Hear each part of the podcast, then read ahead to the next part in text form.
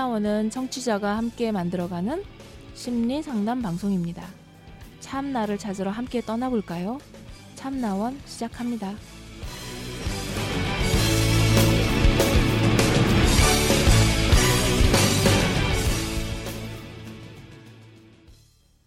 네, 안녕하세요. 참나원 방송 시작합니다.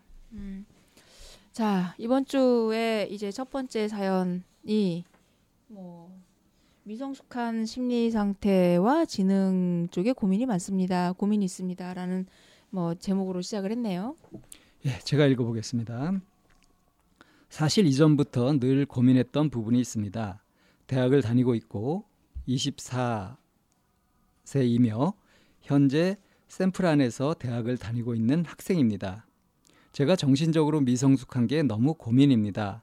사실 저희 부모님도 그렇고 이런 부분에 있어 최근에 계속 저에게 너는 애 같다, 정신연령이 초등학생 같다, 나이를 그렇게 먹었으면서 어찌 너는 말하는 게 어리냐, 이런 소리를 많이 들었습니다. 저도 어느 정도 갈수록 인정하게 되더라고요. 저도 느낀 거지만 진지하게 계속 논쟁이나 심각한 대화엔 회피하게 되고 이런저런 감정 조절이 갈수록 힘들어지는 것 같아요. 그러다 보니 제가 부모님들이랑 이런저런 대화를 하는 시간이 짧아지고 제 또래 애들도 저를 피하는 것 같고 저 또한 다른 어린 동생들에 비해 갈수록 자주 삐지고 화를 내고 이런저런 말을 하는 데에 너무 서투르게 되는 것 같습니다. 사실 초중고 때부터 왕따를 당한 적이 있었습니다. 초등학교 오 학년 때부터 선생님들이 모를 정도로 자잘하게 괴롭힘 당하고 어떤 때는 맞고 독설에 언어폭력을 당하고 중학교 때는 어느 정도 친구들이 있었는데 이사를 가고 나서 다닌 학교에서부터 친하게 지냈던 애가 저를 왕따시키더니 무슨 소문을 퍼뜨렸는지 갈수록 혼자 다니게 되었습니다. 그리고 중학생 때부터 대구 쪽에 학교를 다녔는데 거기서도 제 어린애 같은 성격 때문인지 애들이 저를 피하고 저를 왕따시켰습니다. 그러고 나서 계속 혼자 다니게 되었습니다. 그림 쪽으로 어필을 해보려 했으나 문제는 제 언어 능력 때문에 계속 휴대폰이나 음악에 매달리는 것 같아요. 고등학교 내내 혼자 다니면서 노래 듣고 만화책이나 스마트폰에 의지하고 다녔습니다. 그 이후에는 애들이 철들어서 그런지 어느 정도 잘해주지만 저는 그 호의가 너무 고마워서 계속 선물 공세나 어떻게든 친해지려고 했지만 아무래도 동급생과의 좋은 관계였을 뿐 그 사이에 거리가 있었던 것 같았습니다. 졸업하고 나서는 제가 먼저 시도해서 연락을 걸고 했습니다. 사실 대학에서도 친구들이 어느 정도 있었지만 그 관계가 오래가는 경우가 많이 없었습니다. 길어야 삼 개월 정, 정말 짧으면 일주일 정도요. 물론 제가 대학교 때는 관계가 완전히 혼자는 아니었지만 덜어 잊혀지거나 외면당하는 경우가 많았어요. 아무래도 제가 너무 애 같은 건지 아니면 다른 사람들에 비해 제가 초라하게 보여서 흥미가 떨어진 건지는 모르겠으나 지금도 사실은 인턴 쪽에서도 알아봐야 하는데 당장 아는 건 없고 부모님 성화 때문에 어떻게든 직장은 구해야 하고 학교 졸업도 빨리 해야 하고 많은 친구들을 사귀고 싶은데 어떻게 해야 할지 모르겠어요. 당장 머리라도 좋으면 대책을 세워놓았을 텐데 어린애 같고 감정 조절도 잘 안 되고 왜 나 같은 건 이럴까, 이런 생각 때문에 너무 복잡하고 괴로운 심정입니다. 다른 저랑 같은 학교에 다녔었던 사람들은 인스타로 통해 다 척척 해내는데 저만 미성숙한 상태로 머무르는 것 같습니다. 여러 고민이 겹치다 보니 어디서 잘못되었는지 모르겠어요. 결론적으로는 정신적으로 이런 어린애 같고 미성숙한 성격 때문에 너무 괴롭습니다. 제가 어른인데 어른 같지 않고 부모님이 무섭게 느껴지고 누군가랑 어울리고 싶은데 오랫동안 홍대나 강남 쪽에 저 혼자 다니고 공부를 하는데 이해하는 속도가 더디고 누군가에게 의지하지 못하면 아무것도 못하고 오래전부터 인간관계가 쉽게 안 되는 이 심정 너무 고통스럽습니다. 제발 도와주세요. 어떻게 해야 이런 제가 발전할 수 있을지 답변 주세요. 네. 음. 얘기가 되게 막 중언부언하고 그리고 이렇게 하나로 이렇게 끝나는 게 아니라 처음에 시작하는 말과 뒤에 나오는 문장의 두 문장의 구성도 좀 안 맞고 한 그런 느낌을 좀 많이 받는데 어떠세요? 뭐 여러 고민이 겹치다 보니까 어디서 잘못된지 모르겠다는 표현도 음. 있었고요. 네. 그러니까 생각을 하나 제대로 잡아서 마무리를 잘 지어가면서 그러면서 진행해 가는 것이 아니라 그냥 걱정이 일어나면 아무 대책 없이 그냥 그 속에서 아무 대책 없이 그냥 있는 것 같아요. 멍하니. 음, 그리고 어, 왜 모은다 그러잖아요. 내가 이렇게 될 수밖에 없는 그 근거들을 자꾸 모으고 계신단 말이에요. 부모님도 자기에게 어린애 같다, 초등학생 같다, 뭐 생각이 짧다 이렇게 얘기한 그 말을 그대로 고스란히 받아서 쌓아두고 있고, 또 초중고생 때 이제 왕따를 경험한 부분 때문에도 그렇다라고 이제 계속 이제 그런 근거들만 자꾸 모으고 계시는 것 같아요. 음, 어느 게 원인이고 어느 게 결과일까요? 음. 음. 이렇게 정말 쓰잘데기 없는 자기한테 불리한 것만 계속 모아서 그러다 보니까 성숙도 못하게 되고 뭐 일 처리도 제대로 못하니까 자기가 머리가 나쁜 게 나쁘게 느껴지기도 하고 이렇게 되는 걸까요? 실제로 용량이 많이 떨어지고 머리도 나쁘고 해서 제대로 적응을 못하는 걸까요? 어떤 쪽이라고 생각하세요? 잘못 알고 있는 쪽 아닌가요? 우리 그 저기 아는 만큼 보인다고 하죠. 네. 자, 이 사연자한테 물어보고 싶어요. 자신을 얼마나 압니까? 하고. 자신에 대해서 얘기한 거는 평가적인 얘기밖에 없었어요. 네. 미성숙하다. 음. 어? 머리도 나쁘다. 그러면서 이제 그런 근거로 얘기하고 있는 것이 어떤 거냐면 전부 이렇게 어린애 같고 미성숙한 성격 때문이라고 하면서 이제 행동으로 나타내는 것들이 어떤 것들이냐면 뭐 어른인데 어른 같지 않다. 이건 나이를 의식한 얘기 같고요. 부모님이 무섭게 느껴진다. 뭐 나이 육십 먹어도 칠십 먹어도 부모님이 무서운 사람들도 있어요. 누군가랑 어울리고 싶은데 사실 혼자 다니고 있고 공부를 하는데 이해하는 속도가 더디고 여기 굉장히 의지하지 않으면 아무것도 못하고 그 누군가 사귀고 싶은데 또 이제 그런 부분에서 뒷받침되는 내용 중에 하나가 선물 공세를 하는 거. 예, 예. 어. 자기한테 좀 친절하게 해주고 아, 네. 마음을 열어주면 네. 그러면은 네. 선물 공세라는 것. 어. 그러니까 이게 자존감이 엄청 낮아진 거죠. 네. 근데 정말 어, 젊은 아이들이나 뭐 중에 이렇게 선물 공세를 하면서 친해지려고 하는 그런 케이스들이 혹가다 있어요. 음, 그런 친구들 보면 조금 정말 방법을 모르는구나 이런 생각이 참 많이 들거든요. 자기 자신을 어떻게 대하고 있는지 네. 그걸 좀 정말 직면할 수 있으면 참 좋겠는데요. 음. 그게 이제 만만치가 않은 일이죠. 음. 자, 여기에서 이제 제일 첫 번째 드러난 부분은 이, 이 친구는 생각이 정리가 안 되고 있다. 예. 이제 이런 부분부터 이제 첫 번째 얘기를 해볼 수 있을 것 같아요. 이런 걸 이제 중구난방이라고 하죠. 네네. 음. 어떤 방향성도 없고 체계도 안 잡혀 있고 음. 이 생각 저 생각 그냥 어중이 떠중이식으로 다 이렇게 뭐 시끄러운 장터처럼 복작복작 음. 모여 있는데 하나도 정리는 안 되고. 음. 근데 그 생각이 정리가 안 되는 경우는 본인이 생각이 정리가 안 되는지 잘 몰라요.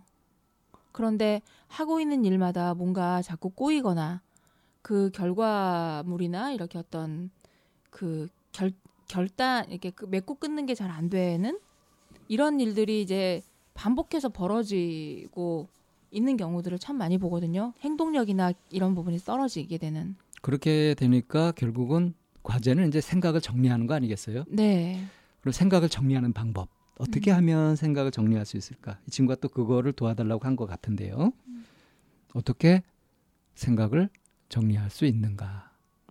일단은 뭐 제일 첫 번째 확인해야 되는 게 내가 정, 내가 지금 왜 이러고 있는 거지?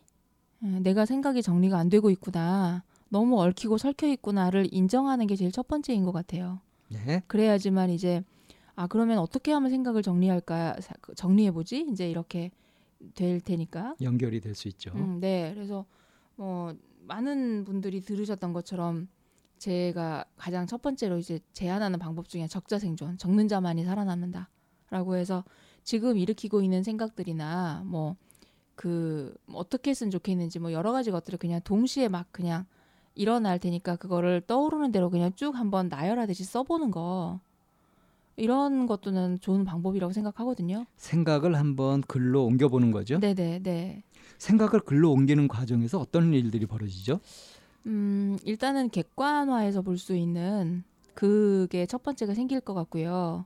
그리고 두 번째는 그렇게 써놓고 보면 어, 이제 객관화해서 보게 되니까 이게 그 어, 뭐라 그럴까, 생산성 있는 생각인지 효율적인 생각인지 소비적인 생각인지 이런 게 구별이 될 것 같아요. 구별이 되거든요.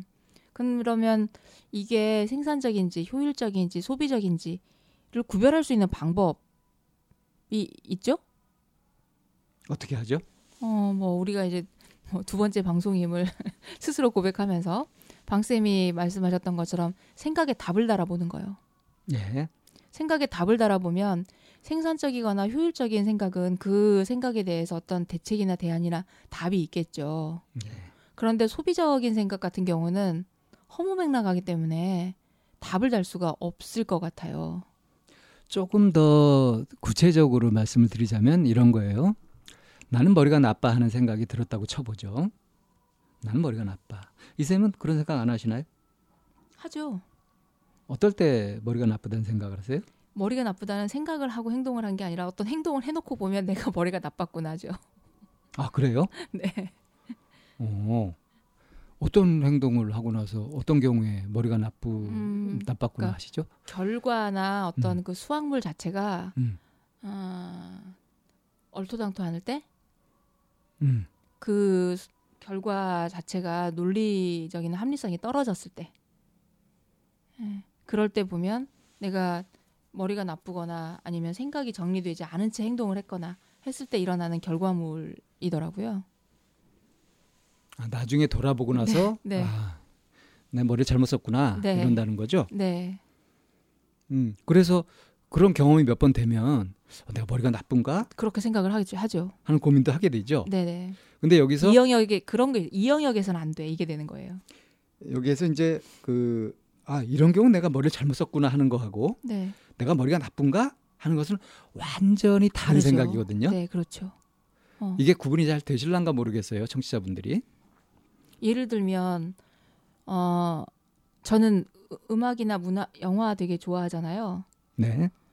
그런데 방쌤은 그 분야에 대해서는 관심을 별로 기울이지 않고 모른단 말이에요. 네. 저는 방쌤이 잘하는 바둑에 대해서는 전혀 문외한이에요. 그렇죠. 어. 그런데 내가 그 분야에 있어서 내가 머리를 쓰려고 하지 않고 나는 모르는 거지. 음. 나는 머리가 나쁘고 못 배워, 몰라. 이거는 아닌 거잖아요. 음. 그러니까 영역이 다른 거를 분리를 하지 않고 몽땅 이렇게 한 통에 집어넣어 버리는 거. 음. 뭐 적절한 예가 됐나요? 글쎄요. 글쎄요. 음. 이건 무슨 반응이죠? 음, 적절하지 않다는 거죠. 그러니까 방쌤이 말씀하신 게 머리가 나쁘다 하고 어떤 영역에서는 내가 머리를 잘못 썼네 하는 거하고 음. 어, 난 머리가 나쁘다 하는 것은 완전히 다른 이야기다. 네네. 그러니까 영역이 다르, 다른 건데 그걸 그냥 한 통에 넣고 비비고 있다는 거죠. 그러니까 이제 이 쌤이 뭘 일을 하고 나서 얼토당토하는 결과가 이렇게 나오고 했을 때 아, 내가 잘못 잘못 생각했구나, 머리를 잘못 썼네, 뭐 이렇게 하는 거는 현실적인 근거가 있는 것이고 네. 그건 아무 문제가 없죠. 네. 다음에 잘 제대로 하면 네, 되니까. 네. 그런데 이제 문제는 아, 난 머리가 나빠서 그래. 자, 여기서 이제 내가 머리가 나빠서 그래라든가 나는 머리가 나빠 음. 이것은 완전히 이제 그야말로 엉뚱한 네. 데로 빠져버린 거거든요. 네네. 근데 참 놀랍게도 많은 사람들이 이렇게 엉뚱한 데로 빠진 줄 모르고 그걸 붙들고 그게 원인이라고 하면서 그걸 탓해요. 지금 이 사연자도 마찬가지죠. 나 미성숙한 심리 상태, 난 너무 어리고 거기다가 지능도 안 좋아. 네. 이러고 있잖아요. 음.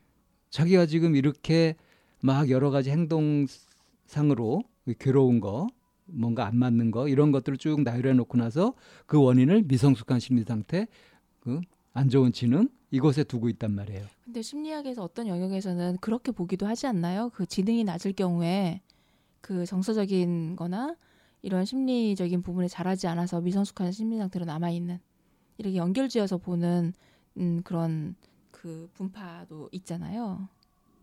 어, 그런 파가 있나요? 아, 아니 그런 쪽에 포커스를 맞췄던 시기. 예. 그러니까 지능 지능이라는 개념을 네. 정립할 때 이제 네. 그런 쪽으로 찾으려고 했었죠. 네, 네. 네. 그러니까 누군가는 어? 뭔가 문제 해결도 잘하고 원만하게 잘 살아가는데 누군가는 계속 뭔가 걸리고 잘 못하고 이런단 말이죠. 그 차이를 설명하려고 이제 나왔던 개념이 지능이니까. 네. 그러니까 능력의 차이를 보일 때 이제 지능, 그야말로 이 능력이라는 거 아니에요. 네. 그런데 지금 이제 이 제가 말씀드리고자 하는 건 뭐냐면 어, 지금 예를 들었던 이런 행동들, 뭐 이렇게 어? 어, 누군가 어울리고 싶어하면서 혼자 다니고 있고, 뭐 부모님이 나이가 먹었는데도 부모님 무섭게 느껴지고 이런 등등등 하면서 이런 것이 괴롭다고 한 이것은 미성숙한 심리 상태나 지능하고 별 상관이 없는 얘기들이거든요. 이거는 단지 생각하는 거하고 행동하는 게 다를 뿐이에요. 음, 그렇죠. 그런데 결과는 생각대로 옵니까? 행동대로 옵니까? 행동대로 오죠.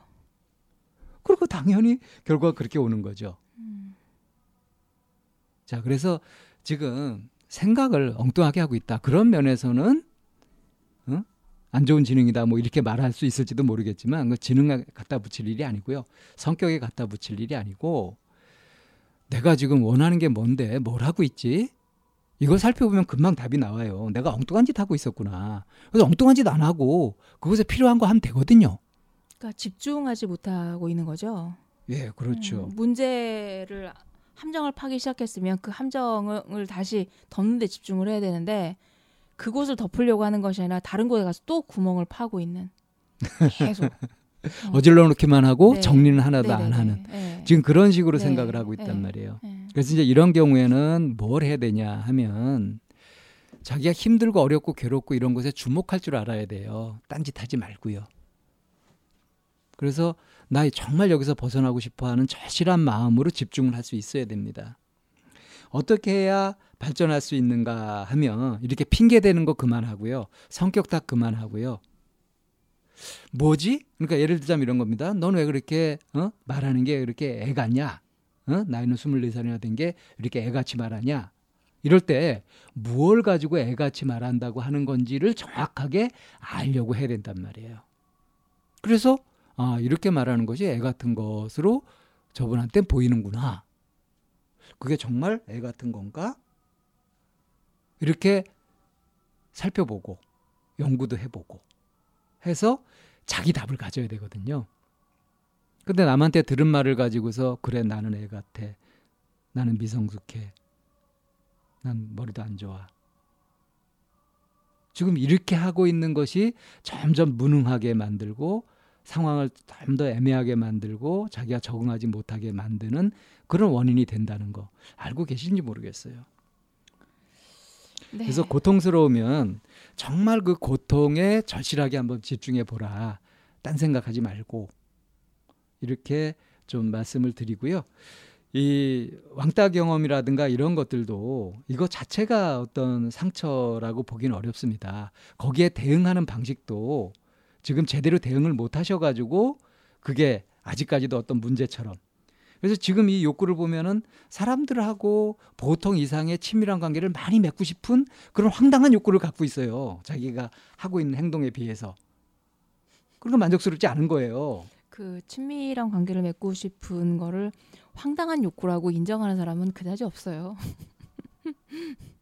자기 지금 실제로 하고 있는 것, 마음 먹는 것 이런 것에 비해서 너무 황당하게 목표를 어?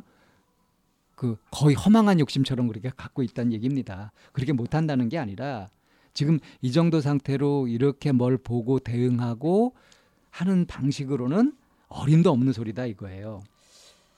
네, 음, 고통스럽다 아니면 괴롭다에 이제 직접적으로 이제 직면을 해보라는 말씀이신데요. 때로는 내가 고통스럽다고 생각하거나 괴롭다라고 생각하는 게 어, 객관적이라고 생각할 수도 있지만 주관적인 경우가 참 많거든요. 그래서 이제 내가 뭘 고통스러워하는지, 뭘 괴로워하는지를 한번 객관적으로 이렇게 좀 명시해 놓고 보면 그거에 대한 방향이나 길도 보일 것이고, 내가 이렇게까지 괴로워할 일이거나 이렇게 고통스러워할 일은 아니었네라고 하는 것이 또 이렇게 그 바깥에서 바라보면 보일 수 있는 부분이에요. 그래서 이런 부분에 대한 분리 작업이 먼저 필요하고, 너무 뭉뚱그려서 하나로 보는 것이 아니라 하나하나 떼어서 좀 영역을 분리해서 봐야 되는 이런 영역, 부분도 어, 있답니다. 그런 부분 잘 살펴서 한번 정리해 보시면 스스로에게 그냥 나는 미성숙하다, 나는 지능이 안 좋다, 이렇게 내가 틀 지워놓고 있었구나라는 것도 어, 발견하신다면 정말 반가운 일이 되겠네요. 네. 자, 첫 번째 사연 여기에서 정리하겠습니다. 네, 참나원 시즌 일곱 번째 에, 사연으로 시작하는 한 주였습니다. 자, 오늘은 두 번째 사연, 제가 왜 이럴까요? 라는 내용인데요. 주제로 시작합니다. 이제 고등학교 이 학년입니다. 최근 몇 년간 제가 너무 한심합니다. 맨날 공부나 운동이나 무슨 일을 계획만 세우고 실천하지를 않고, 그게 반복되다 보니 이제 계획 짜는 것도 질리고 삶의 의욕도 없습니다. 그렇다고 평소에 우울하고 그런 건 아닌데 그냥 자기 전마다 제가 너무 생산성, 생, 생산성도 없이, 없이 하루하루 낭비하는 것 같은 생각이 듭니다. 이제 본격적으로 대학 가려면 마음 잡고 공부를 해야 하는 생각은 드는데 마음처럼 안 되고 막상 상황이 닥치면 나태해집니다. 진짜 제가 모든 일에 욕심이 많은 편이다 보니 무슨 일을 하기 전에 의욕이 넘치는데 하려고만 하면 귀찮고 미루기 일상입니다. 이렇게 어떻게 해야 할까요? 자극되는 말이나 현실적인 조언을 부탁드립니다. 라고 했어요. 고등학교 이 학년 학생이니까 네. 이제 곧 고삼 되겠네요. 네. 근데 그... 어떠세요? 자기가 한심하다고 했는데 네. 어... 이런 자기 스스로를 한심하다고 여기는 이 사람은 정말 한심한 사람일까요? 평가죠. 네. 근데 지금 이렇게 쭉 사연을 보다 보니까 어, 마음에 부담돼서 잘 안 되겠다, 실패할 수밖에 없겠네 하는 것이 보이지 않습니까? 흐름이. 옛날에 그 텔레비전 프로그램에 자극되는 말이나 현실적인 조언을 부탁하는 이제 이런 거 하, 하면 김수미가 막 뭐라고 욕해주는 거 혹시 보셨어요? 욕 서비스? 네, 갑자기 뭐 그 생각이 자극되는 말. 음, 뭐 그 노래도 있잖아요. 정신 차려 이 친구야. 뭐 이런 노래도 있었던 것 같은데. 예. 음, 본인이 사실 이렇게 얘기하는 거나 이렇게 쓰는 거 이렇게 보면 본인이 답도 가지고 있어요. 본인이 왜 그런지도 알고 있고. 여기 그 나와 있잖아요. 욕심이 많은 편이다 보니 무슨 일을 하기 전에 의욕이 넘치는데. 이게 사실은 이 친구가 자기 자신에 대한 정확한 분석이잖아요. 정확한 분석일까요?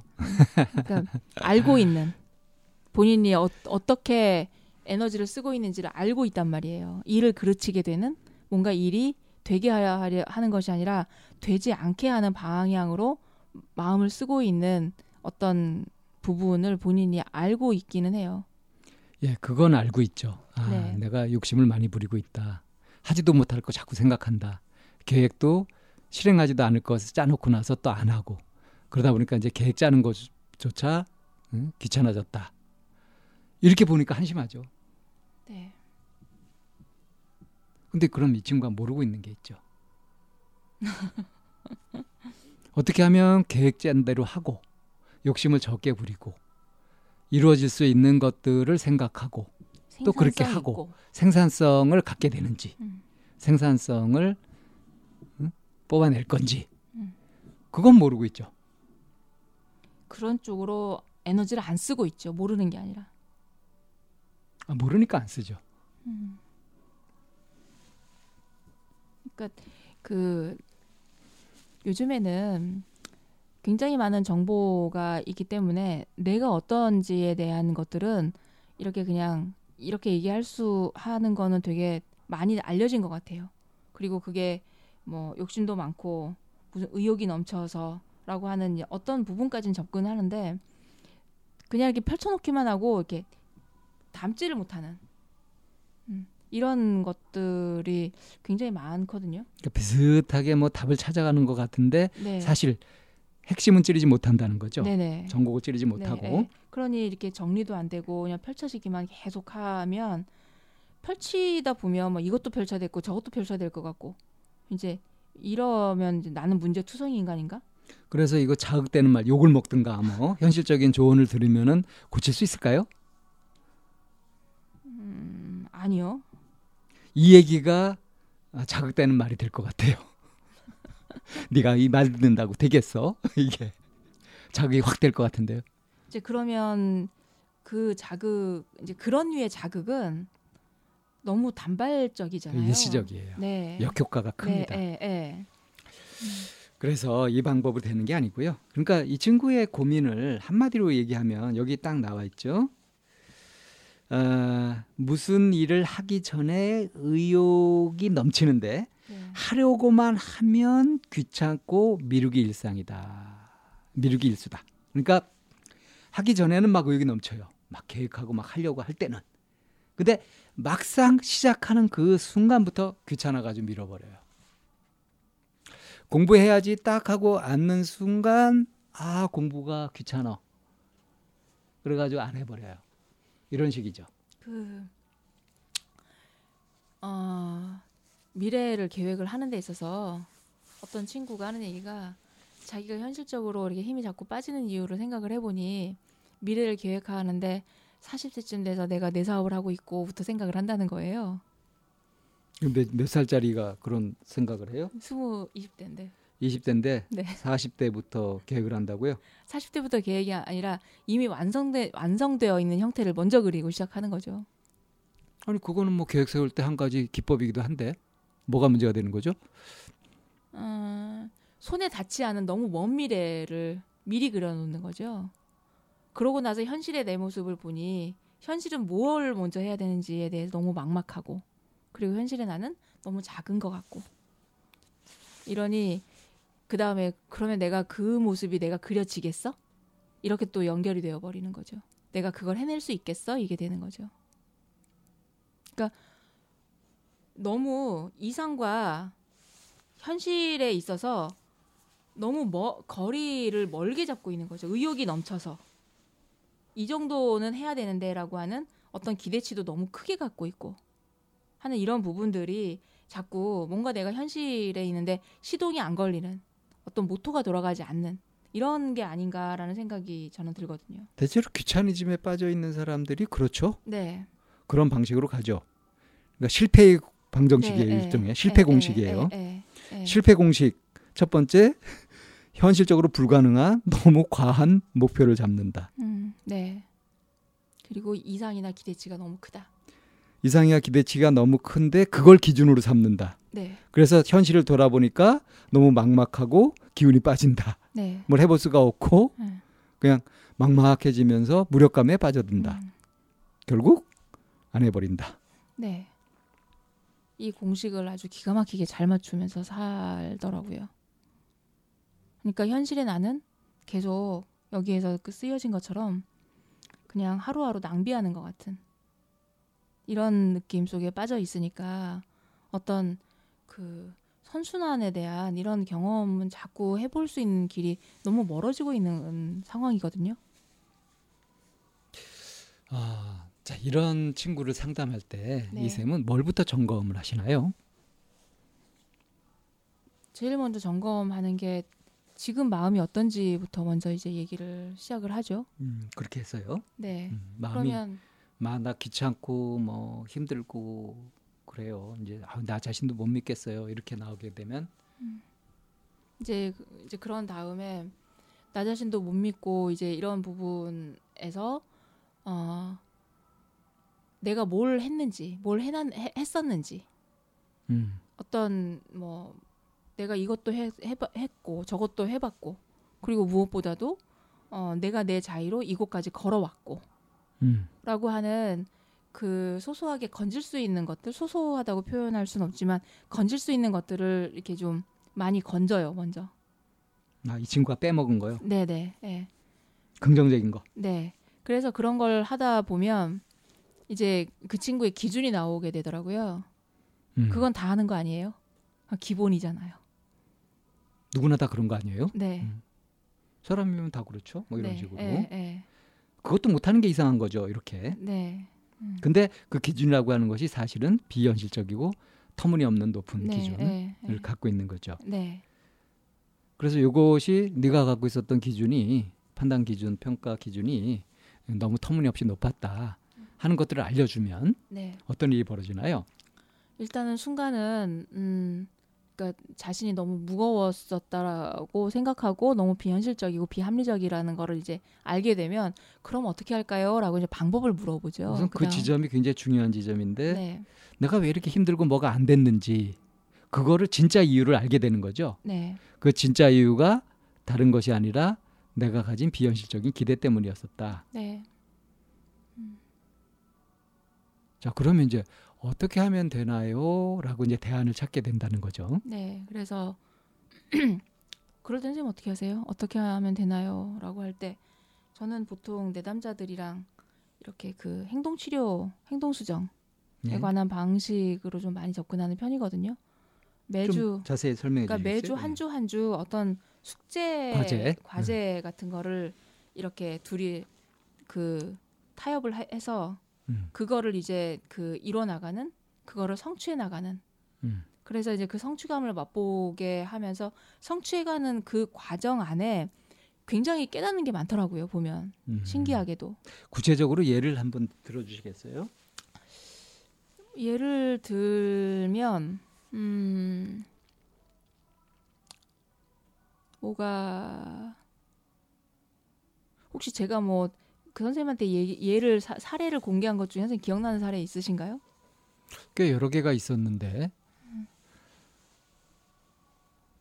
어, 이 쌤이 보통 이렇게 자기 자랑 내지는 자기가 해낸 것에 대해서 그닥 그렇게 선전을 안 하시는 편이라 떠오르는 게 없으세요? 흔치, 흔치 않은 일인데 음. 음. 아무튼 그렇게 음, 해서 네, 네. 그래서 그렇게 이제 못해 그러니까 뭔가 숙제나 이런 부분에 그러니까 많은 친구들이 보면 방법을 몰라서 그 헤매고 있거나 너무 이상적인 이상적이고 현실성이 떨어지는 그런 방법론을 가지고 있으면서 오게 되는, 맞게 되는 그 좌절감 같은 것들이 많이 있거든요. 그래서 가장 현실적인, 예를 들면 최근에 그 어떤 내담자하고는 제가 백팔 배를 해보자라고 시작을 했거든요. 네. 근데 아, 나 백팔 배 못한다. 이제 이렇게 이제 얘기를 하시는 분은 그럼 십 배부터 시작을 하자. 음. 해가지고 이제 그거를 계속 지금 하고 있어요. 그래서 이제 늘려가고 음. 있는 중이거든요. 음. 그래서 뭐 방쌤이 제안하는 건 어쩌면 백팔 배를 그냥 빡 하고 이제 그렇게 하는 방법도 이제 방쌤이 어떤 때는 쓰는 방법이긴 하지만 저는 순차적으로 가랑비에 옷 젖듯이 이렇게 가는 방법으로 이렇게 이제 제안을 해서 그거를 지금 실행해 나가고 있거든요. 그런데 그거를 하면서 이분이 실제로 자기가 다리에 힘이 붙고 그리고 그걸 해나는 과, 그걸 하는 과정에서 어떤 감정들을 좀 만나게 되기도 하고 과거의 어떤 기억들을 떠올려서 그거를 다시 한번 좀 머물러서 생각해보는 그런 시간들을 갖게 되는 이런 체험을 얘기를 할 때 되게 좀 반갑거든요. 네. 이렇게 그때그때 해나가는 그 과제 이거를 수행을 하면서 자기 자신이 느끼는 어떤 성취감 그로 인해서 아 나도 뭔가 해낼 수 있구나 라고 하는 어떤 효율감 같은 거를 좀 느끼게 해주는 게 이제 저는 제가 내담자들이랑 사용하는 방식 중에 하나예요. 그러니까 이 쌤의 이제 행동수정 방식이라고 하는 거는 이 사람이 갖고 있었던 실패 공식, 네. 되풀이되는 그 실패 공식을 정면으로 거스르는 네. 그래서 이 실현 가능한 그런 목표를 잡고 거기에 맞는 과제를 이렇게 세부적으로 줘서 그걸 하나하나 이뤄내는 경험들. 그래서 이런 과정에서 깨닫게 되는 것도 많고 이제 실패 공식에 빠져드는 너무 이상적인 기준을 가지고서 실망해버리는 그것을 방지하고 네. 이제 그 뭔가 성취해보는 경험, 네. 그런 선순환 구조, 네. 그것들을 자리 잡게 하는 그런 방식인 거죠. 네네.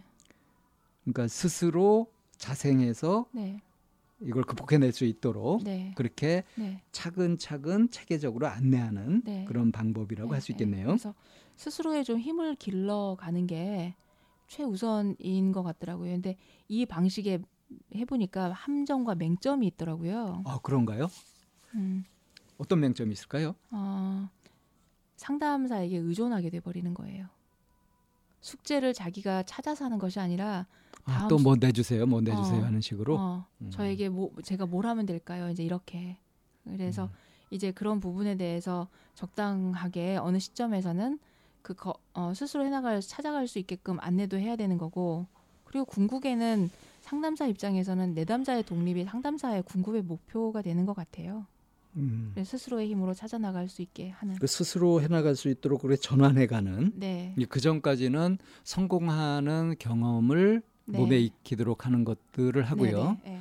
그런 이제 그렇게 하다 보니까 이게 상담자의 아주 그 체계적인 안내, 지도에 따라서 하다 보니까 상담자한테 의존하게 되는 네. 문제가 있어서 네. 그럼 이제 상담자에게서도 독립을 해야 이제 상담이 완성되는 거잖아요. 네. 그럼 그 뭐 이 사연의 경우에는 뭐 독립하는 부분까지 얘기할 필요는 없을 것 같네요. 네네. 이 여기서 포인트는 자꾸 이렇게 실패 공식으로 돌아가고 있는 것을 깨고 실제로 실효성 있는 네. 그런 현실성 계획을 있는. 현실성 있는 계획을 잡아서 성공해보는 경험 같은 것들을 해보도록 하는 거. 네. 이 정도로 네. 이 사연은 해결이 될 것 같아요. 네네. 네. 그러니까 좀 맹점이나 뭐 이거는 그거는 이 시간에는 안 다뤄도 될 것 같네요. 네. 음. 자 여기에서 이제. 어, 너무 자꾸 이렇게 욕심만 많이 가지고 이것도 하고 싶고 저것도 하고 싶고 이것도 해야 되고 저것도 해야 되고 이러니까 힘들고 지칠 수밖에 없게 되잖아요. 그렇죠. 그래서 아 이래서 이렇게 되는 거구나. 그래서 귀찮아지는구나. 이걸 우선 알고요. 우선 해볼 수 있는 목표 이런 걸 잡아가지고 이것부터 해보자. 음. 라는 식으로 해서 차근차근 해가라. 네. 이런 이제 안내를 드리면 이게 현실적인 조언이 되는 거예요. 우리의 생각들은 동시에 일으킬 수 있잖아요. 예, 생각은 어. 동시에 일어날 수 있죠. 네. 그런데 그게 행동으로 옮겨지려면 순차적으로 돼야 된단 말이에요. 어. 그렇죠. 그래서 내가 일으키고 있는 생각이 다 비합리적이거나 안 되는 것이 아니라 그거를 순서를 잘 꿰어 맞추거나 그 현실성을 배제한 채 가지고 있는 생각들이기 때문에 행동력에 있어서 훨씬 더 영향을 그 결과론적으로 이끌어내지 못하는 부분이라고 생각을 해요. 그래서 엉켜있는 생각을 이렇게 순차적으로 좀 풀어가면 그걸 모두 다 내가 실현 가능한 부분이라고 저는 말씀드리고 싶어요. 이 과정에서 네. 자꾸 이제 귀찮아하면서 미루고 그리고 나중에 이제 한심하게 여기고 하는 이 사이클 이렇게 쭉 되는 것에서 이 쌤이 안내하신 대로 이제 성공해보는, 성취해보는 그런 식으로 전환되는데 가장 핵심이 된다고 한다면 방향이 딱 전환되는 것의 음. 핵심 포인트가 어디냐고 한다면 저는 이렇게 귀찮고 귀찮아지고 미루게 되는 이 지점. 네. 이 지점에서 이크 음. 하면서 숨 한 번 들이쉬고 내쉬고 자 지금 나는 사이클을 바꾸고 있어. 이걸 명심하면서 뚜벅뚜벅 가보는 거. 이게 아주 지극히 현실적이고 합리적인 네네. 그런 조언이 아닐까 싶네요. 자, 마무리해 주시죠.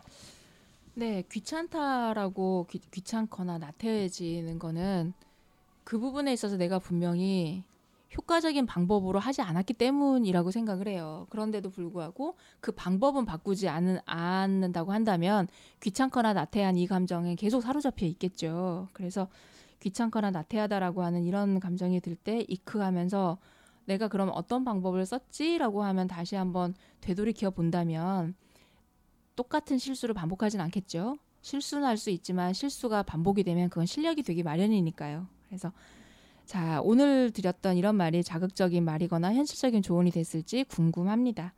두 번째 사연 여기에서 정리합니다. 네, 안녕하세요. 참나원 시즌 일곱 번째를 진행하고 있습니다. 자, 오늘의 제목은 부모님이랑 사이라고 하는 이제 내용인데요. 주변 친구들은 엄마 아빠가 다 자기 편 들어주는데 왜 전 뭐만 하면 내 탓을 할까요? 응? 집에만 오면 스트레스고 말을 해봤자 말도 안 통하고 제가 생각하기에 부모님이 너무 절 이해해 주려고 하질 않아요. 진짜 마음 같아선 어디 데려가서 좀 자기 자식, 아이 이해해주는 방법이나 이런 거 상담받게 하고 싶어요. 그리고 어린 나이도 아닌데 왜 자꾸 뭘 못하게 할까요? 애들끼리 놀러갈 때도 신경 쓰이고 늦게까지 놀지도 못하게 하고 친구 집에서 자는 것도 안 돼요. 진짜 살기 싫네요. 이런 인생, 쩝. 사고 한 번 안 치고 딱히 걱정시키는 거라곤 억지로 내봐야 성적밖에 없는데 에, 이해가 안 되네요. 부모님이 다 생각하고 날 위해서 그러는 거라는 글은 어디서나 수백 번 봤는데 그런 건 지들이 경험해보지도 않고 이해를 못하니까 그런 말이 나오는 거지. 겪어봐요. 그런 위로 같지도 않은 말이 입에서 튀어나오나. 어떻게 생각해요? 이 좀 음, 나이 든 친구는 아닌 것 같고요. 네. 음, 아동 청소년 상담이죠. 네네. 자기 자식, 아이 이해해주는 방법이나 이런 거 상담받게 하고 싶대요. 예. 그리고 어린 나이도 아닌데 왜 자꾸 뭘 못하게 하, 하냐고. 친구 집에서 자지도 못하게 하고. 네.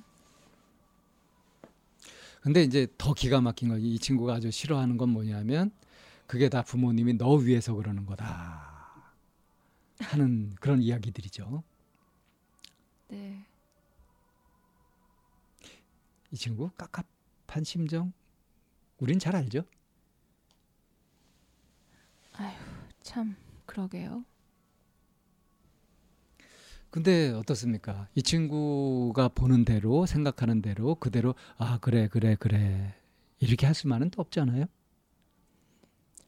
네, 이 사연을 주신 분이 이, 이 아이의 부모님이 아니라 이, 이 아이기 때문에 아이의 아, 아이라고 해도 되나? 학생이라고 하는 게 좋겠네요. 음.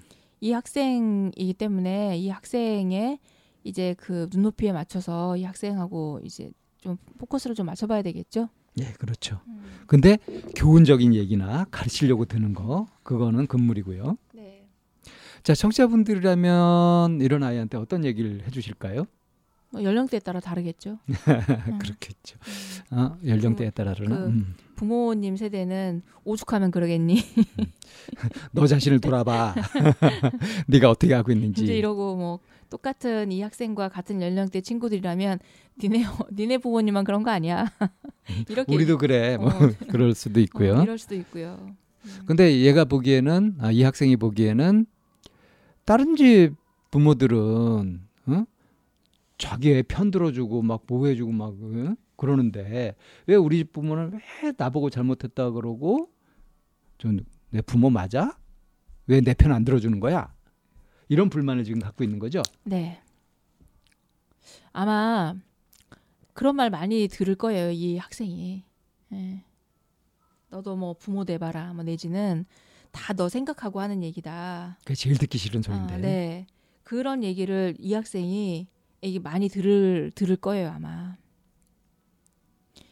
왜냐하면 이 친구도 사실은 부모님 말 들으려고 지금 하지 않거든요. 아 그런가요? 네. 딴 거 다 잘 듣고 있대잖아요. 공부만 부모님 뜻대로 못 하고 있지. 대한민국에서 공부 못 하면은 다 소용없는 거죠. 딴 거 잘해봤자 그런가요? 그런 게 아직도 많이 남아 있긴 하죠. 그러니까. 사고 한번 안 치고 딱히 걱정시키는 거라고는 이렇게 이제 하는데 이런 관점이 이 학생이 가지고 있는 거하고 부모님이 가지고 있는 거하고는 다른 거죠. 만약 부모님이 성적이 최우선이다라고 하면 이 친구는 내가 사고 안 치는데 그 성적까지 좋아야 되냐? 이렇게 생각하는 거고 사고 치고 안 치고는 그건 기본인 것이고 성적이 좋아야지라고 하는 게 부모님 생각일 거란 말이에요. 음. 사고 치고 안 치고는 그래 사고 안 쳐서 참 다행이다가 아니라 그건 학생으로서 기본인 거지라고 가지고 있는 게 그냥 보편적인 부모님들의 생각이란 말이에요. 음, 그게 억울하다는 거예요. 네. 그 아이들 입장에서 학생들 입장에서 사고 안 친 어, 뭐가 사고예요? 학폭이 징계 안 받는 거? 학폭. 학폭이 징계 받게 되는 거? 뭐 안 불려가면 돼요? 안 불려가는 거 뭐 그런 것들인가요? 음. 이게 그 부모 세대가 가지고 있는 사고와 그 학생들 입장에서 사고는 정말 이게 천지 차이거든요. 어떻게 다를까요? 음. 음. 그야말로 딱히 선생님들 눈에 띄거나 하지 않아서 부모님을 학교에 오게 하지 않은 거. 그게 사고 안 치는 거고. 네. 그건 누가 가진 생각인 거죠? 학생 입장에서. 학생 입장에서요. 어. 음. 그런데 부모님이 사고는 그냥 생활 전체가 부모님의 기준에 안 맞으면 사고인 거예요. 그건 너무 일방적인데요. 일방적인 줄 알면 조율을 하겠죠. 근데 요즘 그렇게 일방적인 생각을 갖고 있는 부모들이 많은가요? 많이 합리적으로 변해가고 있지 않나요?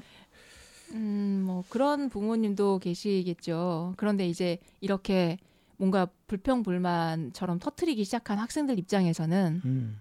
음, 그 부모님의 기준치가 너무 높은 거죠. 실제로 이 학생이 다른 아이들보다 네. 좀 유난스럽게 너 왜 그 뭐 그거밖에 못하냐, 네가 그 그렇게 하면 되겠냐, 정신 차려라 뭐 이런 소리를 들을 만큼 행동을 하고 있을지도 모르잖아요. 그 유난스럽게 기준도 좀 다르, 다른 거죠. 왜 우리 중학교 수업 가끔 나가 보면 어때요, 선생님? 뭐가요? 이렇게 어텐션이 딱 되든가요? 안 되죠. 네. 그 한 시간이라는 수업 시간에 조용히 해봐, 하면 여기 좀 봐, 누구야 누구야 이름 부르는데 거의 한 반 이상을 쓰고 있는 것 같아요. 네. 수업이 재미없나 보죠. 네, 뭐 수업이 재미없을 수도 있고요. 그리고 그렇게 뭔가 이렇게 확 재미를 줄 만한 제, 그 그러니까 재미있을 만한 거리가 학교 안에서는 또 없을 수도 있고요. 음, 사실은 그게 근본적일 수 있을 거예요. 네. 근데 지금 이 친구가 느끼는 네. 왜 우리 부모는 내 편을 안 들어주는가, 내 마음을 몰라주는가. 그리고 자, 우리... 자꾸 이렇게 제재일변도로 네네. 하고 네. 어, 나한테 이것도 못한다 저것도 못한다 계속 일어나. 음. 이 불만 말이죠. 그러면 내 편을 들어주는 방법, 내 편을 들게 하는 그 나의 어떤 대화 패턴, 그리고 이렇게 내가 좀 존중받는 음, 그런 방식으로 과연 이 친구가 생산적으로 하고 있을까? 효율적으로 하고 있을까? 그런 것까지 알 정도 같으면 네. 글을 이렇게 안 쓰겠죠. 네네. 네. 그래서 이 방송을 듣고 있는 학생들도 있을 것이고, 그리고 그런 자녀를 두고 있는 부모님들도 있을 거란 말이에요. 그러면은 어, 내 아이가 지금 이런 불평불만을 하고 있다, 부모 입장에서. 그러면은 이런 아이에게 어떻게 대응하고 반응할 것인지에 대한 이런 얘기를 좀 해보면 어떨까요? 예.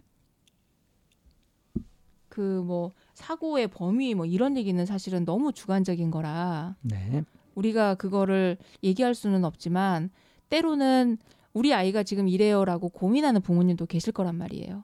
그렇죠. 어, 그럴 때 이 아이에게 어떻게 대응하고 반응하면 좋을지, 실제로 아이는 부모님은 내 편이 안 된다, 그리고 자기들이 경험해보지도 않으면서 나한테만 자꾸 이러라 저러라 한다, 이런 생각을 갖고서 있는 아이들이, 우리 아이가 내 아이가 그러, 그런다 했을 때 부모님이 이제 어떻게 이 아이하고 얘기를 음. 풀어나갈 건지 음. 이런 얘기를 좀 같이 나눠보면 좋지 않을까 싶으, 싶어서요. 우리 모처럼 오랜만에 그 역할극을 한번 해볼까요? 그래서 이 쌤이 무슨 역할 하시게요? 내가 문제야 할게요. 문제야가 음. 아니라 부모님에 대한 신뢰가 없는 음. 음. 어떤 상황으로 할까요? 이제 난 놀러 나가고 싶은데 못 아, 나가게 하는 거예요. 부모님 집에서 이제 아이들 집, 집에서 자고 다 누군도 자고 오겠다. 네, 뭐 오늘 이렇게 이제 하는 거. 크리스마스 이럴 때면 밖에 음. 나가 놀고 싶잖아요. 한 중학생쯤으로 할까요, 그러면? 네네. 예. 네. 아빠라고 할게요. 예. 음. 가봅시다. 아빠 나 오늘 그 좀 나가야 돼. 어디를? 오늘 크리스마스 이브에서 다 모여, 우리 애들이랑. 애들이 다 모인다고? 어. 누구누구 모이는데? 순이도 오고 영자도 오고 철수도 온다고 했고. 어디서? 종로에서. 모여서 뭐 할 건데? 보드게임 카페도 가고 방탈출 게임도 할 거라서 돈도 좀 필요해. 그래서 돈 달라는 얘기야? 응. 음. 얼마가 필요해? 아빠 주머니 되면 한 오만 원? 학생이 오만 원? 아니면 한 삼만 원이라도.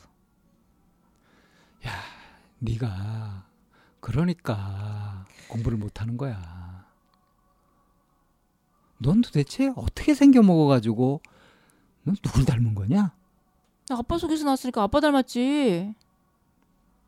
참, 나가 생각하지 마. 다 약속했단 말이야. 그럼 나만 병신 된단 말이야. 지금 못 나간다 그래. 아 진짜 좀. 네가 뭘 제대로 하는 게 있어야지 믿고 내보내지. 내가 못한 게 뭐 있는데. 내가 뭐 아빠, 막말로 뭐 아빠가 뭐 학교에 불려오기를 해봤어. 뭐 학교에서 전화를 받기를 해봤어. 그럴 것 같으면 널 내쫓지. 나 주소 온 거 맞지? 자, 이 정도 합시다. 어, 역할에 잘 몰입이 안 되네요. 워낙 제 성격하고 다른 역할을 하려고 하다 보니까. 차라리 그 문제, 문제야? 네. 아이? 응. 근데 그 뭐, 뭘 이렇게 못하게 하고 그러냐 할 때 네. 못하게 하는 거 맞죠? 네. 근데 뭘 하고 싶어 하는지 그건 또 어떨까요? 예를 들어 친구 집에서 입장에서? 자고 오고 싶어 한다. 네. 친구 집에서 자고 오고 싶어 한다. 네. 그건 안 돼. 이런단 말이에요. 네. 그거 왜 안 된다 그러죠? 왜 안 된다 그러세요? 네? 저는 뭐 안 그러지만 제가 만약에 우리 애가 그런다 그러면은 쌍수를 들어서 환영하겠어요. 근데 그거를 말리는 부모님들의 마음이 대부분 그렇더라고요. 그 집에 폐해된다. 음... 그게 표면적으로 내세우는 가장 큰 이유인 것 같은데요. 그거는 그 부모 입장에서 다른 아이가 우리 집에 왔을 때도 폐됐다라고 생각했기 때문일까요? 뭐 입장 받고 생각하면 그럴 수도 음, 있겠죠. 음. 굉장히 번거롭고 음. 또 어떨지 모르는데 그죠? 잘 알지도 못하는 집에 아이를 맡기기도 좀 그렇고요. 음. 뭐 이런저런 이유가 있겠지만 네. 어쨌든 애가 생각하는 것보다 부모는 몇 가지를 더 생각하잖아요. 네네. 그래서 안 되는 이유가 쭉 있는데 애는 이제 그게 납득이 안 되는 거죠. 음. 왜냐하면 자기는 지금 친구랑 자고 싶으니까. 음. 친구 집에서 자고 싶으니까. 그리고 다른 애가 하나라도 그렇게 하는 애가 있다 그러면 예를 들어서 열 명 중에 한 명의 부모가 허락했다. 그러면 아, 아홉 명은 허락 안 했으니까 나도 뭐 그 다수 중에 하나야. 이게 생각 이렇게 생각하는 게 아니라 누구는 허락하는데 왜 우린 왜 나는 안 돼? 네. 이렇게 보게 되죠. 네네. 자기 욕구를 우선해가지고 보게 되니까. 어, 부모가 자식을 기르면서 부모가 가지고 있는 욕구는 일단은 단기적으로는 안전해야 되지 않아요? 그렇죠. 탈이 생기면 안 되죠. 네. 그걸 가장 겁내시잖아요. 네, 네. 아이의 욕구는 유희. 자기 뜻대로 자기 마음대로 네. 하고 싶은 거죠. 네. 그러니까 자연스럽게 애가 크면서 점점 더 통제하고 금지하고 하는 것들이 많아질 수밖에 없죠. 그러게요. 이게 이제 풀리지 않는 숙제인 거죠. 음. 그 뭐 위험하고 내지는 뭐 그런데 휩쓸리지 않았으면 좋겠고 하는 게 이제 부모들의 마음이고. 그러니까 부모들이 갖고 있는 두려움이 뭐가 있냐면 나쁜 애 만나가지고 물들까 봐. 네. 이거 굉장히 크죠. 음, 네. 음. 근데 애들한테 물어보면 나쁜 친구 없어요. 걔 착해요 이래요. 맞아요. 실제로 막 폭력 쓰고 막 이러는 애인데도 걔 착해요 이래요. 어, 네. 네. 그런 경우는 진짜 많은 거 많이 네. 접하긴 하죠. 그리고 들어가서 보면 음. 실제로 또 나쁜 애는 없어요. 맞습니다. 어. 그거는 음. 애들은 이제 서로 그걸 아는 거고 음. 부모는 이제 다른 기준으로 보니까 네. 그게 이제 마땅치 않은 거죠. 음. 음. 이래서 이제 의견 차이가 생기고 이렇게 할 때 이제 부모가 경제권을 쥐고 있고 권력을 네. 쥐고 있잖아요. 요즘은 그 애들이 많이 쥐고 있는 경우가 훨씬 더 많은 것 같기도 하지만 휘둘리는 부모가 워낙 많아서요. 음. 이래서 이제 서로 욕구가 다르고 관점이 다르고 하다 보니까 충돌이 일어날 수밖에 없는데 그 충돌을 어떻게 서로 대화를 통해 가지고 이 합의를 해가느냐 이거를 배워가는 것이 가정에서 학습할 수 있는 민주주의 교육이란 말이에요. 그러면 비포 앤 애프터 대화를 해보, 해볼까요? 아 이번에는 좀 그 그 개방적이고 아이를 이해하는 아빠 역할이요? 음, 이렇게 나올 때 예. 사실은 뭐 개방적이다, 뭐 폐쇄적이다 이거에 대한 그 기준이 없기는 하지만 노력하는 그러니까 이제 일방적이지 않은 음, 노력 그래도 네. 노력 노력을 좀 해보는 애를 이해하고 어, 하려는 그 노력을 하는 아빠의 네네. 모습. 네. 네, 한번 가볼까요? 음. 아빠 나 오늘 크리스, 나가야 돼. 크리스마스 이브 왜? 친구들이랑 모이기로 했어. 어 친구들이랑? 음. 와 신나겠다. 모여서 뭘 건데? 왜 아빠답지 않은 그런 반응을 하시고 그러셔? 아니 아빠도 너만 한때 친구들이랑 노는 게 제일 좋았거든. 나 맨날 못 나가게 하잖아. 아 그거 걱정돼서 그런 건데 오늘은 뭐 특별한 날이니까. 도대체 뭐가 걱정이 되는 거야? 난 그게 궁금하더라. 요즘 세상 험악하지 않냐? 뉴스 봐봐. 그런지 나한테 우리한테 일어나지 않아. 우리 친구들 다들 이렇게 내가 보면은 자기 방어력도 좋고 되게 똑똑한 것 같아. 하긴 뭐 음, 네가 아무나 사귀겠어? 그런 말 들으니까 좀 거시기 한데? 근데 나 좀 돈도 좀 필요해. 음, 얼마나 필요할까? 오만 원? 음, 그거면 되겠어? 더 주면 더 좋지. 너 용돈 그동안 잘 모아두지 않았니? 음, 조금 모았어. 음, 그러면 오만 원이 필요하면 그중에 어, 아빠가 얼마를 지원해줘야 되는 거야?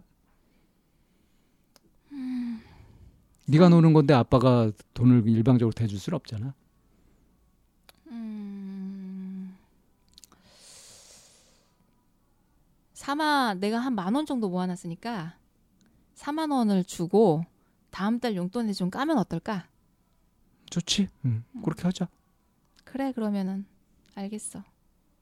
음, 재밌게 놀고 와. 네. 끝이에요? 예, 너무 싱겁나요? 음... 시... 이게 이렇게 이전에는 막 반항하는 아이 역할을 하다가 음. 되게 유순하게 나오는 아빠랑 이렇게 하니까 어... 아빠가 자기 딸을 지금 믿고 있죠?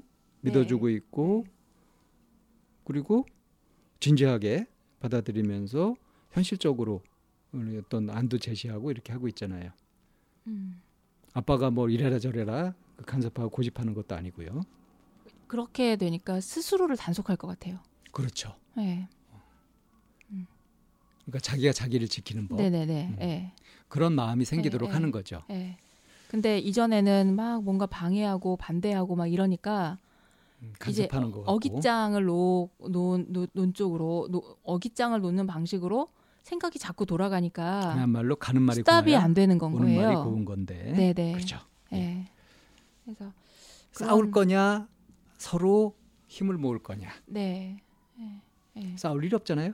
네. 그래서 어, 아이들도 요즘 세상 본인들이 만나는 세상을 그 부모님이 미리 단속하기보다 본인들이 더 잘 알고 있거든요.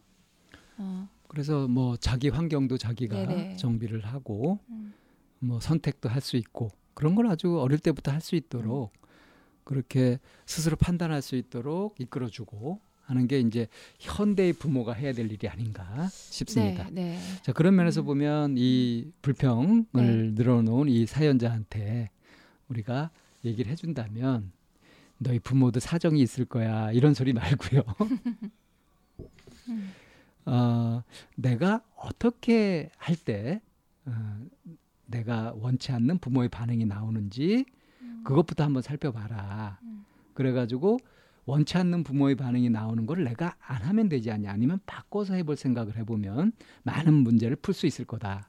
해결의 주체가 뭐 부모도 부모 나름의 관점이 있으니까 해결하는 주체가 나 자기 자신이어야 된다. 네, 불편함을 느끼는 쪽에서. 그렇죠. 네. 불편을 느끼는 쪽에서 해결책을 찾아야 되는 거다. 이런 얘기를 하면 되겠죠? 네. 네, 뭐 부모가 이래야 하고 아이는 이래야 하고 라고 하는 그 기준은 없죠.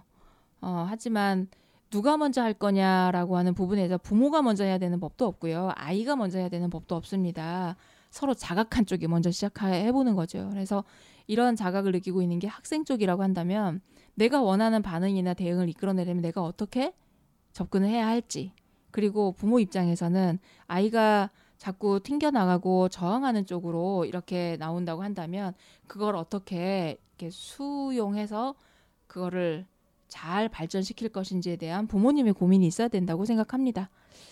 자, 연말을 앞두고 어, 이제 이 방송이 나가는 건 연초가 될까요? 음.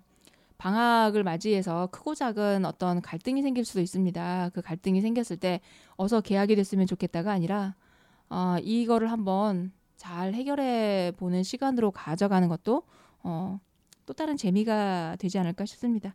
자, 방송은 여기까지 정리합니다. 참나원 방송입니다. 사연으로 한 주 하고 있는 시간이죠. 음, 제가 이상한 건가요? 라고 하는 제목으로 이제 보내온 사연인데요. 안녕하세요. 고일 여학생입니다. 하, 제가 진짜 심히 빡쳐서 그러는데요. 근데 이게 진짜 사소하고 아무렇지 않은 일인데 제가 일방적으로 혼자서 열폭하는 건지 아닌 건지 애매하달까요? 그래서 제가 느끼는 이 감정이 마땅한 건지 아닌지 모르겠어서 이렇게 적어봅니다. 일단 말씀부터 드리자면 제 친구가 고민이 있다면서 제 앞자리에 앉아서 저한테 하소연하더라고요. 그래서 저도 걔 눈을 바라보면서 진지하게 잘 들어줬단 말이에요. 그리고 어쩌다 보니 제가 걔가 제 고민거리도 먼저 언급해서 말하게 됐어요. 저는 말이 나왔던 김에 워낙 그 일이 너무 짜증나고 화가 나는 일이라서 엄청 진지하게 열변토하고 있는데 걔는 딴청 피우고 딴 데 보면서 안 듣는 거예요. 그 모습이 좀 마음에 걸리기는 했지만 전 꿋꿋이 말을 이어나갔어요.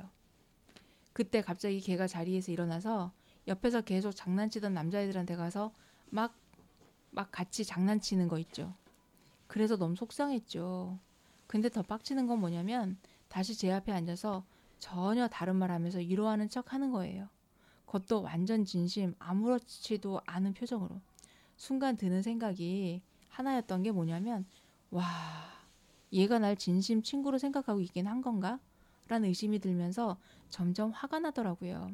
저는 한껏 진지하게 조언도 하면서 같이 속상해하고 진심으로 대했는데 여태까지 나 뭐 한 거지? 라는 생각이 들면서 순간 나 자신이 너무 호구처럼 느껴진 거 같죠. 느껴진 거 있죠.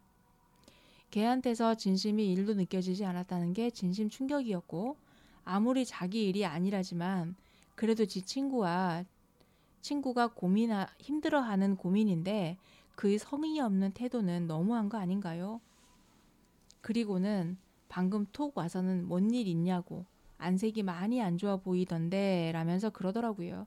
나 참 어이가 없어서 눈치 밥 말아먹었나? 이런 내용이에요. 와, 생동감이 넘치네요. 아, 그러셨어요? 현장이 막 눈에 보이는 것 같아요. 빡칠만 하죠. 음, 이 친구가 진짜 빡친 건 뭘까요? 나는 지 말 잘 들어줬는데 응?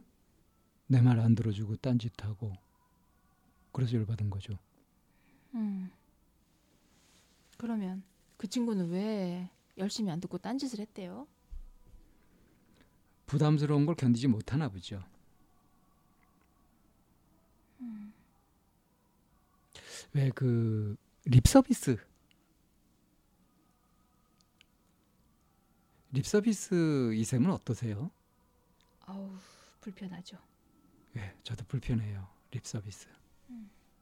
립서비스라는 게 정말 그야말로 요즘 시쳇말로 하자면은 그 진정성이 일도 없는 어, 영혼이 없는 그런 그런 반응이죠. 네. 진심이 조금도 담겨 있지 않은 그야말로 서비스. 음. 근데 그렇게 하는 사람들이 의외로 많아요. 영혼 없는 영혼, 리액션. 영혼 없다고 이제. 그런데 이제 한편으로는 그 영혼 있다 없다 이것도 너무 주관적인 거라. 나는 영혼을 담았는데 상대방이 영혼을 음, 느끼, 영혼, 영혼 없다라고 하면 어떻게 해야 하죠? 또 이런 부분에 대한 질문도 받아요. 이 친구 같은 경우는 정말 진심을 다해서 이제 애가 이제 고민하는 거 얘기 듣고 그래서 이제 뭐 또 하다가 이제 자기 얘기도 하게 되고 막 이랬단 말이죠. 네.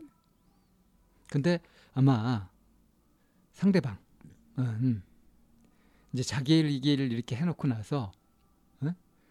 이제 홀가분한 마음으로 잊고 싶었나 봐요. 친구의 고민까지 들어줄 여유는 없었나 봐요. 음. 그래서 피한 거 아닐까 싶고요. 음. 근데 친구하고 관계는 좋게 하고 싶으니까 그러니까 음. 이제 뭐 아무것도 없 아무 일도 없었던 마냥 뭐 그렇게 해가지고 위로하는 그런 립 서비스는 하고요. 근데 이제 이 그 이 사연자는 그 화가 나가지고 뭐 안색이 안 좋았겠죠. 그러니까 이제 에스엔에스 통해 가지고 어 뭐 안 좋은 일 있냐 안색이 안 좋더라. 쥐 때문에 화가 난 줄은 모르고 그러니까 둔한 거죠. 아예 그 부분에 관심이 없으니까.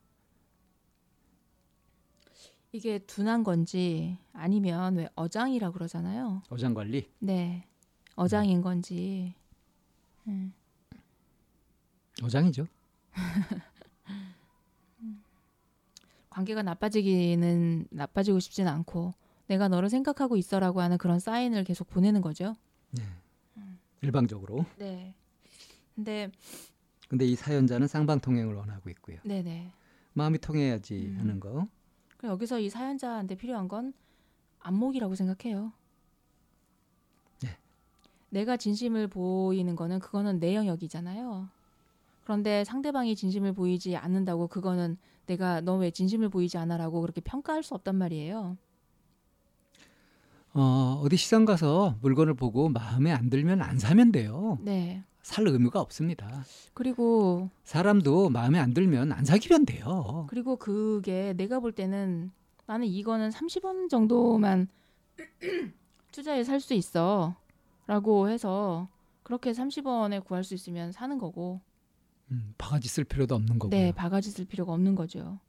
그래서 어, 여기 이제 그 아주 상황이 어떻게 이제 그림 그리듯이 이렇게 좀 상황을 이렇게 그려가지고 이제 보내주신 내용이잖아요. 네.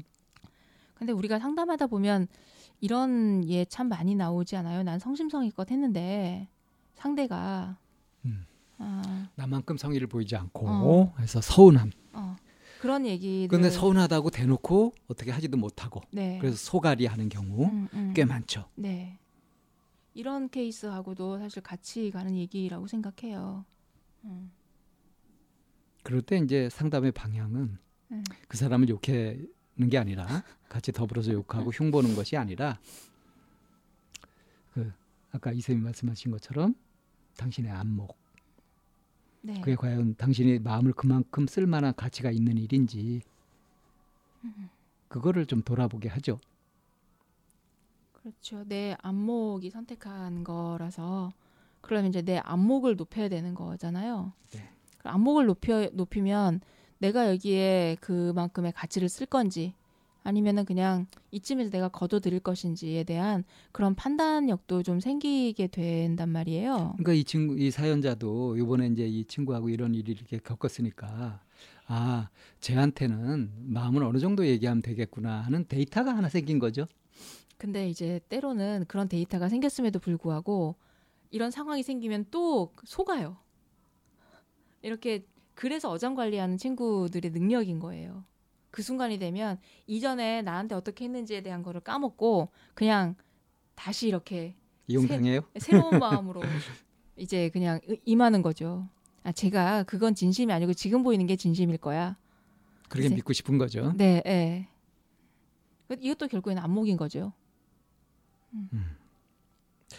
그런데 이제 이런 경우에 어, 좀 더 확실하게 하려면 저는 이제 우리가 늘 얘기하고 있는 팩트 체크를 해봐라 이런 좀 조언을 할 것 같아요. 그러니까 진짜 말을 안 들었는지 어 그러니까 그 정도는 확인해 볼 수 있잖아요. 너 그날 내가 무슨 고민 얘기했는지 기억해? 내지는 열변을 통하고 있는데 걔는 딴청 피우고 딴 데 보는 거고 안 듣는 그러니까, 거예요. 그랬을 때 안 듣는지 듣는지 알 수 없어요. 에, 에, 그거 가지고는. 에, 그럴 때 이제 하고 있는데 걔가 그럴 때 혹시 그때, 내 말이 지루해? 뭐 그러든지 음. 너 지금 내 말 듣고 있어? 그쵸. 그러든지 음. 이렇게 해야. 근데 그거를 캐치했는데도 뭐, 불구하고 그 모습이 좀 마음에 걸리긴 했지만 저는 꿋꿋이 말을 이어나갔어요. 이게 이게 아닌 거예요. 이게 예. 똑같아요. 눈치 밥 말아먹었나? 아, 나는 눈치는 있는데 그래도 이렇게 했다. 지가 뭐 어? 듣겠지, 들어야지 하는 생각으로 네. 이 입장 바꿔서 생각하면은 똑같은 거란 말이에요. 네. 음. 그러니까 친구겠지. 음. 맞아요. 이, 이 사연자가 지금 저희 말 들으면 굉장히 빡칠 것 같은데요. 정말... 그 싸가지 없는 애하고 나를 똑같이 취급한다고? 이렇게. 그러니까 싸가지 없는 그 영역이 다른 거죠. 어, 정말 중요한 얘기인 것 같아요. 열변 토하고 있는데 안 듣는 것 같다 할 때 얼른 그 상황에서 스탑해서 다시 시선이 나한테 오게끔 만드는 것도 그것도 능력이거든요. 근데 참 재미있는 현상은 뭐냐면요. 제가 이제 옛날에 어른들 대상으로 얘기를 할 때 아이들 대상으로 얘기할 때 애들은 뭐, 뭐 조금만 지루해져도 뭐 딴짓하고 바로 나와요. 그리고 막 딴청하고 딴 장난하고 안 듣는 것 같은데 나중에 확인해 보면 대부분 들었어요. 그래도 네. 어른들은 잘 듣는 것 같은데 나중에 물어보면 안 들었어요. 딴 생각하느라고. 그래서 겉모양만 보고 그 네. 자세 같은 것만 보고 네. 어떤지 알 수 없는 거예요. 그건 내가 추정한 거거든요. 에, 에. 그래서 팩트 체크를 해봐야 된다는 얘기입니다. 음, 음. 혼자서 열받을 일 아니다. 음. 그래서 어쩌면 이 친구한테 혹시 내 말이 지루해? 라고 하거나 내, 내 듣고 있어? 라고 이제 이렇게 얘기를 하게 되면 그 뭐 그만 얘기할까? 뭐 이런 것도 어, 있을 어, 수 있고요. 어, 네. 그러면 때로는 의외의 정보가 나올 수도 있을 것 같아요. 그렇죠. 어. 진짜 소통이 시작되는 거죠. 네네네. 그때부터. 어, 어, 어. 나 사실은 이런 얘기 좀 듣는 거 힘들어서 그러니까 음. 내가 어떻게 하더라도 그냥 너 얘기하면 돼 이렇게 얘기를 하든지 뭐 그러든지 음.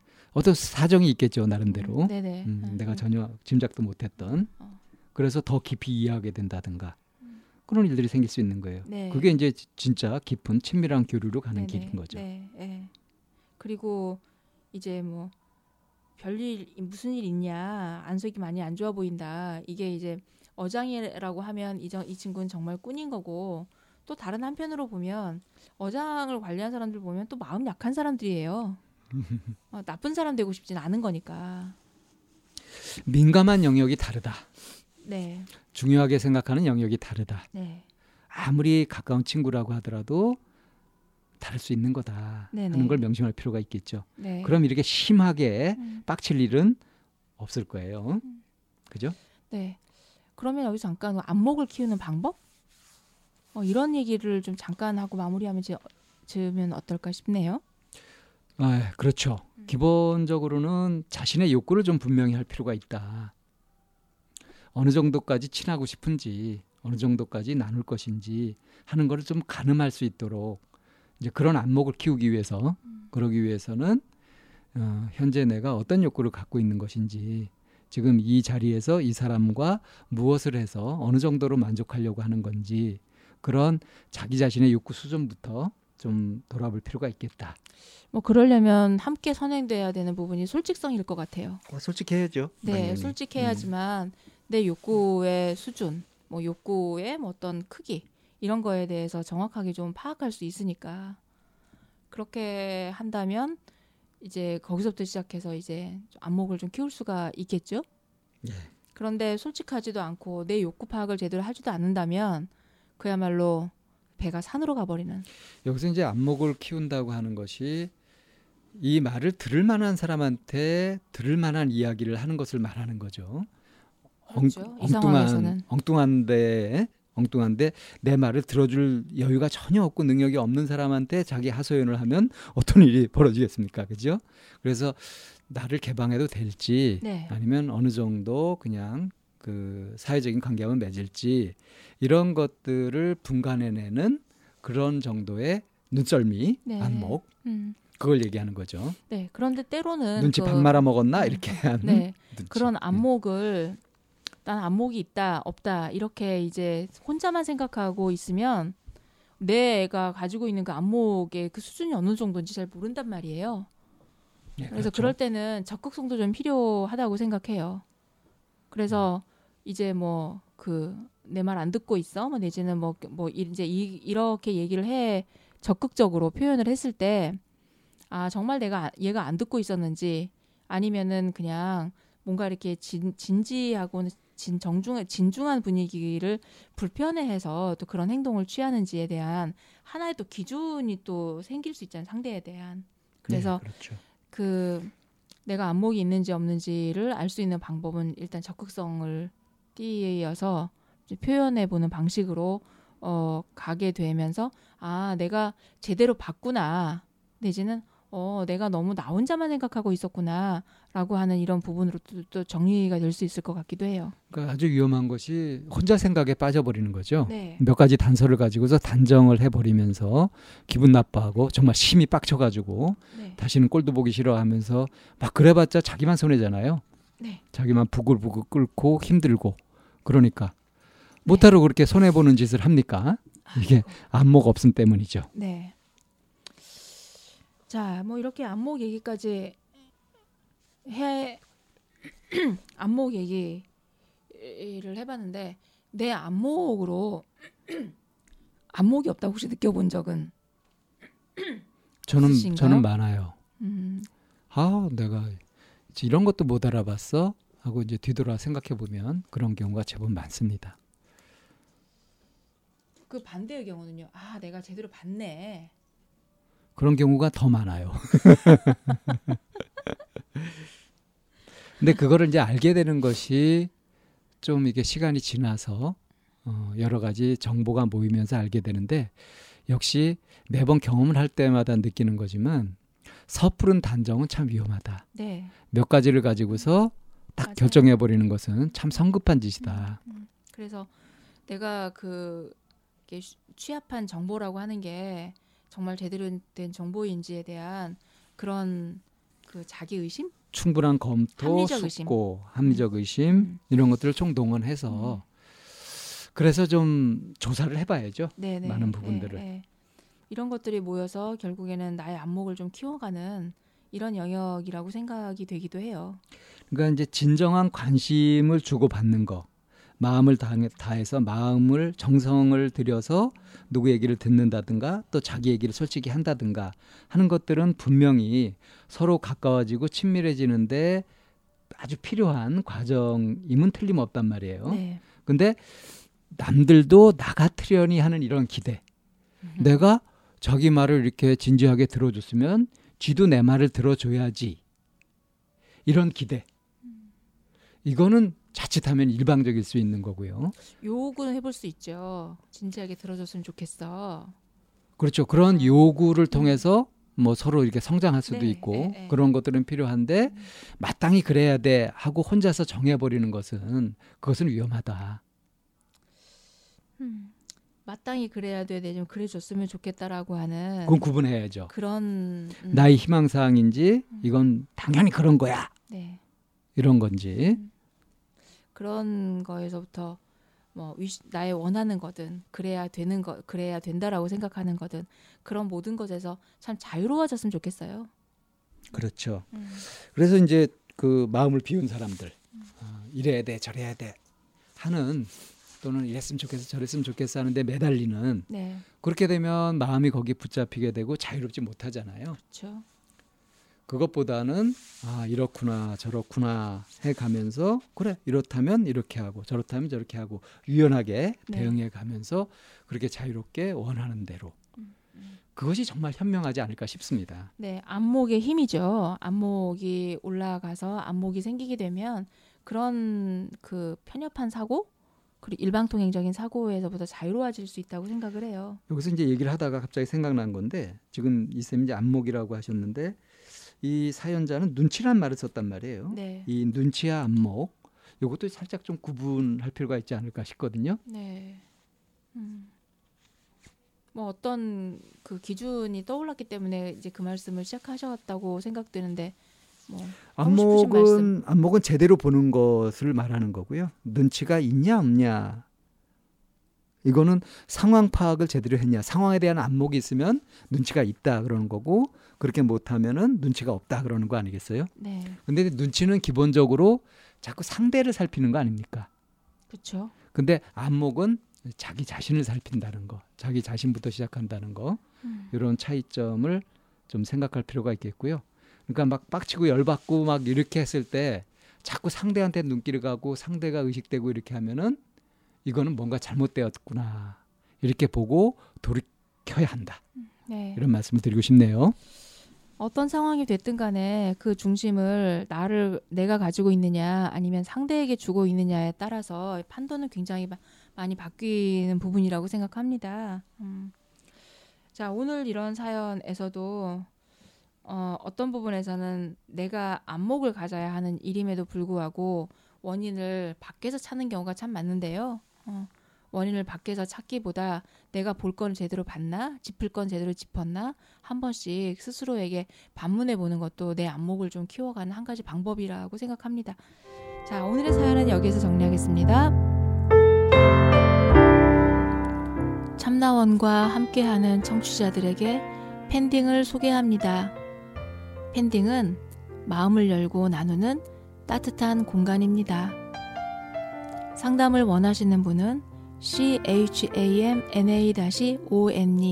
골뱅이 다음 점 넷으로 사연을 보내주시거나 공이 칠육삼 삼사칠팔로 전화를 주시면 됩니다. 참나원은 늘 열려 있습니다.